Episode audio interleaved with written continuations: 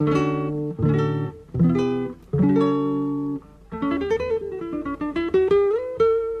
Central 3 apresenta o Cinema Nacional em Revista. É o Central Cine Brasil.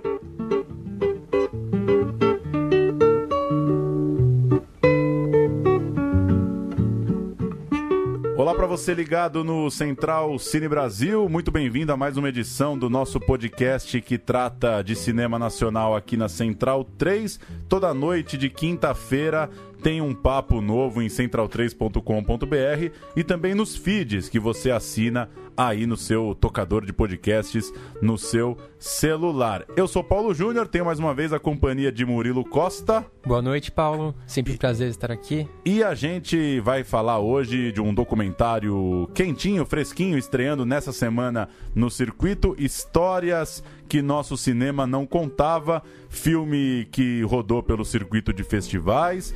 Teve uma pré-estreia ontem, quarta-feira, dia 22 de agosto, aqui em São Paulo. E a partir dessa quinta, 23 de agosto, entra em cartaz. A gente tá por telefone com a Fernanda Pessoa, diretora do filme, direto do Rio de Janeiro. É, Fernanda, valeu por nos atender.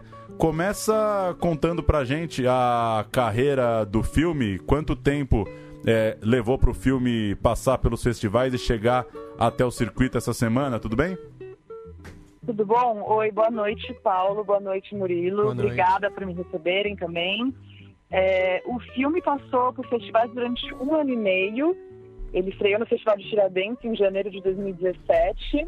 Depois ele teve uma pré-estreia internacional dupla em Tessalonique, na Grécia, e depois no Cine Latino Toulouse, na França. E aí passou por mais de 20 festivais nacionais e internacionais. E agora está chegando aos cinemas aqui no Brasil, finalmente, um ano e meio depois. E, Fernanda, o filme é um filme é, de montagem, uma sequência é, de filmes que você garimpou, pesquisou e, e analisou ali o texto desses filmes, dessas pornochanchadas dos anos 70, para fazer uma releitura do período da ditadura militar. Eu queria que, é, enfim, a, a sinopse do filme já é autoexplicativa, mas eu queria que você contasse, talvez, para o ouvinte que não é tão familiarizado com a pornochanchada, é, por que tinha uma história aí? Por que, que, você, que você acreditou que as pessoas é, se interessariam por olhar com outra atenção ou por inaugurar um novo olhar para esses Uhum. filmes da pornochanchada? Eu acho que o primeiro fato que é muito interessante, muito contraditório, é que durante a ditadura militar no Brasil, nos anos 70, os filmes mais assistidos e mais produzidos aqui no Brasil eram esses filmes chamados de porno chanchada. Se a gente olhar as bilheterias da Ancine dessa época, sete a cada dez filmes são esses filmes que a gente poderia chamar de porno chanchada. É, a porno chanchada é um gênero que foi é, é, um, é um nome que foi cunhado pelos críticos, na verdade, ao redor de 73, para chamar vários filmes muito diferentes entre si, vários filmes que vinham desde comédias até dramas ou é, filmes mais sociais, mas que tinham em comum o caráter erótico e muito popular. É, então, são filmes que não foram muito olhados pela crítica e pelos teóricos do cinema, porque são, são filmes que foram tidos como filmes menores na história do cinema, apesar de terem sido as maiores bilheterias dos anos 70. Então me interessava muito revisitar uma filmografia esquecida, que a gente não olha muito, mas que foi um grande sucesso de público durante a ditadura militar. Murilo? Oi, Fernanda. Eu queria saber, assim, logo de cara, nos créditos iniciais, a gente vê que os filmes que são os protagonistas, né? No momento em que se apresentariam os atores, a gente tem os títulos dos filmes, numa brincadeira ali com os créditos. Achei isso bem interessante e demonstra mesmo essa intenção de contar a história através dos filmes, né? E eu queria que você contasse É, um pouco pra exato. gente sobre essa escolha de fazer um filme de montagem e fugir do óbvio, fugir até do mais fácil, né? Do mais acessível ao público de repente. É, eu sempre digo que é um filme que ele conta a história dos anos 70 através da pornochanchada. Ele não é um filme sobre a pornochanchada, né? A pornochanchada, ela é o material bruto, assim, né? Eu considerei esses filmes como o meu material bruto. É, e a escolha veio desde o começo do filme. Eu comecei a fazer o filme em 2012 E eu tive a ideia de fazer o filme, na verdade, quando eu estava na França fazendo meu mestrado na Paris 3, e eu fiz uma aula sobre reutilização de imagens no cinema experimental. E lá eu vi vários filmes que foram grandes referências para mim. E eu vi um filme em particular que me inspirou muito, que tinha uma frase que dizia: Mesmo no lugar mais improvável, é possível achar traços da história recente. E foi essa frase que me inspirou a olhar os filmes de porno chanchada com esse olhar histórico, né? procurando traços de história e de política nesse lugar tão improvável que é a porno chanchada. E aí eu sempre soube que eu queria que os filmes contassem a história. Eu não queria nem explicar a origem da porno chanchada, nem contar a história da porno chanchada, muito menos fazer um filme de homenagem, que tivesse entrevistas, né, que fosse uma, um resgate, assim, nostálgico desse período. Então, a, o formato da montagem sempre foi assim, desde o começo da concepção do filme. E num certo momento a gente pensou que a gente deveria ter cartelas explicativas para ajudar o público, mas a gente percebeu que o filme se explicava por si só, ele não precisava de cartelas. E acho que é isso, assim, acho que é, uma, é um grande voto de confiança também no público fazer um filme de montagem. A gente tem que confiar que o público vai conseguir entender onde está a mão do diretor, vai conseguir entender essa história sem que precise estar tudo mastigado para ele.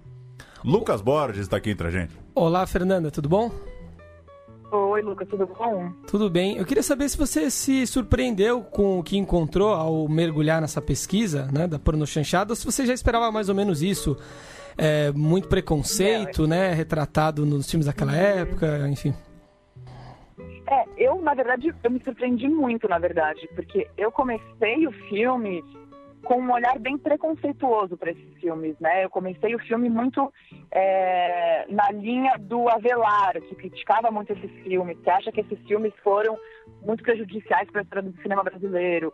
E aí, quando eu entrei em contato com o trabalho da Andrea Urmon, que é uma crítica do Rio de Janeiro, que tem um site que chama Estranho Encontro, e ela escreve coisas incríveis sobre esses filmes, é, eu entendi que tinha alguma coisa a mais ali e que eu precisava ter um olhar um pouco mais justo para esses filmes. Então, a partir dos textos de uma conversa com André Ormond, eu tentei ir eliminando esse meu preconceito para tentar realmente descobrir o que, que os filmes me contavam. E eu fiquei muito surpresa de descobrir que o milagre econômico é um grande tema desses filmes. Isso era uma coisa que eu não sabia antes, né? Eu, eu não achava que o milagre econômico seria um tema do meu filme, mas ele é. é surpreende muito com essa questão do corpo feminino usado enquanto metáfora para esse milagre econômico, né? Ele é sempre usado ou como objeto de troca ou como realmente uma metáfora para esse projeto. Então, é, tem várias frases que fazem analogias do corpo feminino com grandes projetos da ditadura, Vicerói, a Transamazônica. Então, tudo isso foi uma grande é, surpresa para mim, né? Eu realmente aprendi muito com esses filmes, na verdade. E o que, que você acha que. Claro, a, a ditadura é um, é um, momento muito específico da história do Brasil, a gente não precisa entrar em detalhes uhum. aqui do, do que, que ela causou para a cultura e para a sociedade de forma geral. Uhum. Mas o que, que você acha que tem de peculiar, por exemplo, se daqui 50 anos alguém resolver fazer um filme sobre o atual momento do Brasil, alguém fazer o mesmo projeto que o seu, pegando as comédias de hoje, da Globo Filmes, por as exemplo. Globo chanchadas. É, para tentar fazer algo parecido. O que, que você acha que, que o período que você pegou tem de, de mais peculiar para o filme ter conseguido contar essa história de forma original? É, na verdade, eu acho que todos os filmes eles podem ser considerados documentos históricos, né? A gente tem que só saber olhar eles dessa forma. Então, eu acho que todo filme conta algo sobre a sua época talvez, daqui 40, 50 anos alguém olhar as Globo chanchadas com esse olhar, muito provavelmente vão encontrar traços da nossa história atual, né? É, eu não tenho assistido muito esses filmes, então eu não, não posso muito dizer. Mas eu acho que todos os filmes carregam esse traço histórico, porque eles estão sendo produzidos naquela época, eles refletem um pouco do seu período, né? Mesmo quando o diretor não tem essa intenção. Eu acho que alguns filmes eles têm uma intenção de fazer um deboche social, uma crítica social, mas muitos deles não, e essa, esses traços históricos eles estão ali apesar da vontade do diretor. É, e o que me interessa muito desse período é justamente essa grande contradição entre um cinema erótico ser o filme mais, né, ser o gênero mais popular durante uma ditadura de direita, moralista, conservadora, é, e justamente esse grande diálogo com o público, né? Como esses filmes eram muito vistos, eles têm mais de 500 mil espectadores, então eu sinto que eles são quase um grande inconsci... é, inconsciente coletivo, assim, no Brasil dessa época. E aí a época das Globo Chanchadas está acabando agora, né? Com o emagrecimento do Leandro Hassum, que eu sempre é, tenho que então, citar aqui. A, a gente está vendo a gente está vendo um momento de declínio desse, da, da, desse modelo da Globo Chanchada, né? Já não é mais a época de ouro deles. Então, eu, eu, como painel da época mesmo, esses filmes são muito interessantes, né? Da, das pornochanchadas. A gente vê muitas coisas retratadas ali, né? Tem uma visão sobre trabalho, sobre televisão, sobre dinheiro, tem relações de classe, uhum. com a empregada ali sendo é. subjugada. E tudo isso convertido para fantasias sexuais, né? É bem é, interessante. É, a isso. relação de classe sexualizada, que é um grande mito da nossa fundação, né? Tá aí desde Gilberto Freire, né? Já vai né, fazer toda a sua teoria sobre essas relações é, de classe faciais bem sexualizadas, e isso está muito forte nos filmes, né? É, e eu acho que uma coisa que é importante da gente notar é que essas relações elas sempre parecem muito é, consentidas, né? Parece que a empregada doméstica ela é sempre a pessoa que quer ser é, assediada, mas na verdade a gente esquece que tem uma relação de poder aí, né? Que são sempre os patrões abusando das empregadas. É... Então, é, é, interessante como isso aparece muito nos, nos, filmes da década de 70. E tem até algumas coisas que a gente não imaginaria tanto, né? Até pelo período ser de repressão, de censura, como drogas, aborto. E também uhum. é muito interessante como transparece um certo medo nos filmes, né? Tem muitas cenas de interrogatório, mortes, tem ocultação de cadáver ali, tem várias cenas de Sim. estupro, né? De tira a roupa aí, e tem um personagem, é... em certo momento, que fala: é, o melhor é não ler nada, é menos perigoso. E no fim você acaba com uhum. uma frase, né? Nunca vi tanto realismo. Então, é... tem um certo jogo de falar ali sobre a ditadura, com piadas do AI-5 até, que a gente não imaginaria, né? Pensando nos filmes da época. É muito novo pra gente é, ver esses filmes velhos, né? É curioso. Isso é muito interessante pra gente pensar, que são filmes que falam de assuntos muito atuais, na verdade, né? É, tem filmes de 75 que já estão falando sobre o aborto, que ainda é uma questão, né? Ainda é um tabu no Brasil. E isso também me surpreendeu muito, e era uma coisa que eu não esperava encontrar, que eram essas personagens femininas fortes, né? Tem algumas personagens, tem também a cena, tem um filme que retrata as prostitutas é, que fazem greve, que querem regulamentação do trabalho delas, né? Tem uma consciência de classe muito grande tem essa personagem que quer abortar, tem questões de racismo também muito fortes colocadas ali. E acho que é um filme, na verdade, bem atual, né? Muita gente assiste o filme e vê muito um reflexo do que é o Brasil hoje ainda, né? Acho que é meio precoce, né, perguntar sobre futuros projetos, sendo que seu filme acabou de ser lançado, mas tendo em vista aí a originalidade, né, a, a criatividade do Histórias que o nosso cinema não contava. Eu gostaria de saber o que você mais imagina, o que você tem, tem pensado para a sua cinematografia daqui para frente. Então, o Histórias é o meu primeiro longa e eu estou, na verdade, já editando o meu segundo, que também é um documentário. É, eu filmei ele antes de terminar o Histórias, eu filmei ele no fim de 2016 e ele chama Zona Árida e ele, a princípio, não tem nada a ver com histórias, né? não tem nada a ver com porno chanchada, mas ele também examina é, um lugar um pouco improvável para achar traços de política, só que agora é mais recente. Ele conta a história de uma experiência minha. Quando eu tinha 15 anos, eu fiz intercâmbio nos Estados Unidos. Fui morar numa cidade que chama Mesa, no Arizona, no meio do deserto, né? E morei lá durante um ano. Duas semanas depois que eu cheguei, o, ataque do 11 de setembro americano nas Torres Gêmeas aconteceu. Então eu vivi bem esse ano pós 11 de setembro. É, vivi lá um ano, passei por várias coisas é, bem estranhas. Voltei e pensei que eu nunca mais queria voltar para o Arizona. Até no certo momento eu chamava o projeto de Arizona Nunca Mais, né? Em homenagem também, fazendo uma referência aos irmãos Coen. É, só que em 2014 saiu um estudo das universidades do MIT da UCLA que constataram que Mesa, Arizona, a cidade onde eu morei, era a cidade mais conservadora dos Estados Unidos. E aí parece que muita coisa fez sentido para mim e eu decidi voltar para esse lugar. reencontrar as pessoas que fizeram parte da minha vida quando eu tinha 15 anos lá, em 2001, e tentar entender o que significou para mim ser uma brasileira de 15 anos morando na cidade mais conservadora dos Estados Unidos. E também uma tentativa de entender esse momento atual, né? Eu fui filmar em setembro de 2016, é, ou seja, dois meses antes da eleição do Trump. Então, é uma tentativa também de entender um pouco esse contexto conservador atual.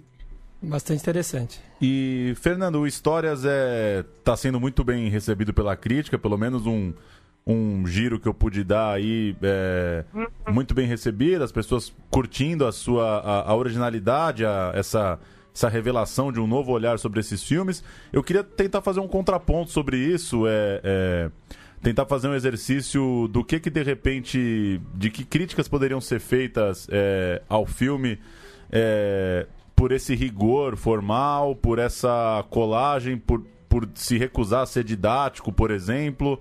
É, talvez as pessoas sintam falta de um off, talvez outras pessoas sintam falta de, de um texto que localize é, que assunto que você quer abordar. Enfim, dentro desses assuntos, é, de um certo, um certo rigor mesmo que você colocou para a montagem do filme, é, algo chegou até você? Algum tipo de debate você percebeu isso? O que, que, que contraponto daria para a gente fazer? Olha, eu sinto que essa forma do filme de montagem tem funcionado. Assim, acho que essa essa confiança no espectador que eu tive tem tem sido retribuída. Assim, acho que as pessoas têm entendido muito o filme. Acho que talvez uma coisa que poderia, né, poderíamos falar é o fato dos filmes não terem identificação durante o próprio filme, né? Então, você só vai saber quais são os filmes, da onde saem aquelas imagens no final quando eu revelo um frame muito significativo do filme, e aí a cartela com o nome dele, o diretor, não é um filme que ele vai explicar muito da onde saem as imagens, né? As imagens são completamente decupadas. Você tem um personagem que liga, né, pega o telefone, o outro atende de um outro filme, tem fala de um filme em cima de imagem de outro. É... acho que talvez por aí, assim, talvez é tem a gente que sinta falta um pouco disso, assim, dessa, dessa coisa mais informativa do documentário, que não é o caso, né? É isso, então. Conversamos com a Fernanda Pessoa, diretora de histórias que nosso cinema não contava, em cartaz, depois de uma longa carreira pelos festivais, como ela nos contou é, no começo. Fernanda, valeu pelo papo. É, boa jornada aí com obrigada, o filme. Paulo, obrigada, Murilo. Valeu. Boas sessões e a gente se fala numa próxima aqui no estúdio. Tá aí então o Histórias. É, conversamos um pouco sobre o filme antes é, da gravação e acho que o, a conversa com a Fernanda ela resolve um pouco algumas dúvidas, né? Ela é muito bem resolvida com, a, com esse tipo de montagem é, até essa última pergunta que eu fiz, eu confesso que entendo. É, entendo se, se parte do público, se algum espectador é, se perder no decorrer do filme por ele ter essa. Ele exige uma certa imersão, né? Como ela disse, os filmes não vão sendo localizados, não tem texto. É, mas é legal, né? Ver uma, uma aposta corajosa e, como ela disse, bancar essa confiança de que o espectador vai entrar no filme, né? Sim, tem que ter coragem, porque se a pessoa não tiver um mínimo de interesse ali, ela se perde muito rapidamente. Ela tem que entrar no filme e aceitar aquele jogo, né? Senão ela acaba se dispersando e nem, nem entende direito o que está se passando, apesar do filme ser muito bem montado. É, bastante interessante como estudo da época e acredito que, que vai ser um filme bastante. tem sido já um filme bem cultuado pela, pela crítica, né? Como, como sucesso de público mais difícil, né? Já é difícil para para filmes nacionais independentes em geral, quanto mais para um filme é, bastante autoral como o dela, né? Mas é muito interessante mesmo essa questão do mergulhar no passado para entender o presente, Sim. né? As coisas que a gente vê ali de política, de relação de classes, e tem muito, muito cultura do estupro no filme, né? É, é impressionante, assim. As cenas em que alguém fala, ah, tira a roupa, ou o cara que é abusado da empregada, é assustador, assim. Sim. E são é, muito menos distante do que, do que pode parecer, né? As comédias de hoje, talvez agora estão começando a ficar um pouco constrangidas com, algum, com alguns tipos de, de comportamento, né? É bem recente isso, essa mudança do, pro politicamente correto, digamos, que é Sim. é o mínimo, né? Não é errado, não é chato, é o mínimo. O Histórias que Nosso Cinema Não Contava tem um site também, historiasquenossocinema.com www.historiasquenossocinema.com e lá tá é interessante porque tá dividido pelos pelos temas, né? Tem tem um, um arquivo ali da pesquisa da Fernanda por ano, por tema, para quem quiser sacar um pouco melhor dos filmes. É, e, e, apesar dela ter, ter falado uma coisa interessante, que a ideia não era fazer uma, uma homenagem nostálgica né, ao período, é inevitável que muita gente vai atrás dos filmes depois, né? Porque quando a gente vê um. Quando você vê trechos de um filme, num documentário do tipo, aumenta a curiosidade, né? O, o cinema novo, né, do Eric Rocha é um grande exemplo disso, né? Que com certeza é, fez retomar o interesse em alguns filmes da época. Sim, algumas cenas bem curtas, mas já te dão aquele estalo, né? Tipo, pô, quero ver esse filme. Principalmente nesse da Fernanda, porque são filmes que a gente não tem tanta curiosidade e de repente nem esperava muita coisa e vê uma coisa ali totalmente diferente do que a gente pensava, vê mais inteligência e mais tiradas do que a gente imaginava que teria. A Histórias que Nosso Cinema Não Contava está estreando então nesse 23 de agosto. Lembrando que nessa quinta, 23 de agosto, a gente está gravando três entrevistas. Tem então esse programa com a Fernanda Pessoa sobre o Histórias que Nosso Cinema Não Contava e também os programas sobre os longas Unicórnio, uma ficção do, do Eduardo Nunes, né, baseado um roteiro baseado em contos da Hilda Ilst, e Benzinho, outra ficção do Gustavo Pise, escrito em parceria com a atriz e protagonista Karine Telles. É isso? É isso aí. Valeu. Um abraço.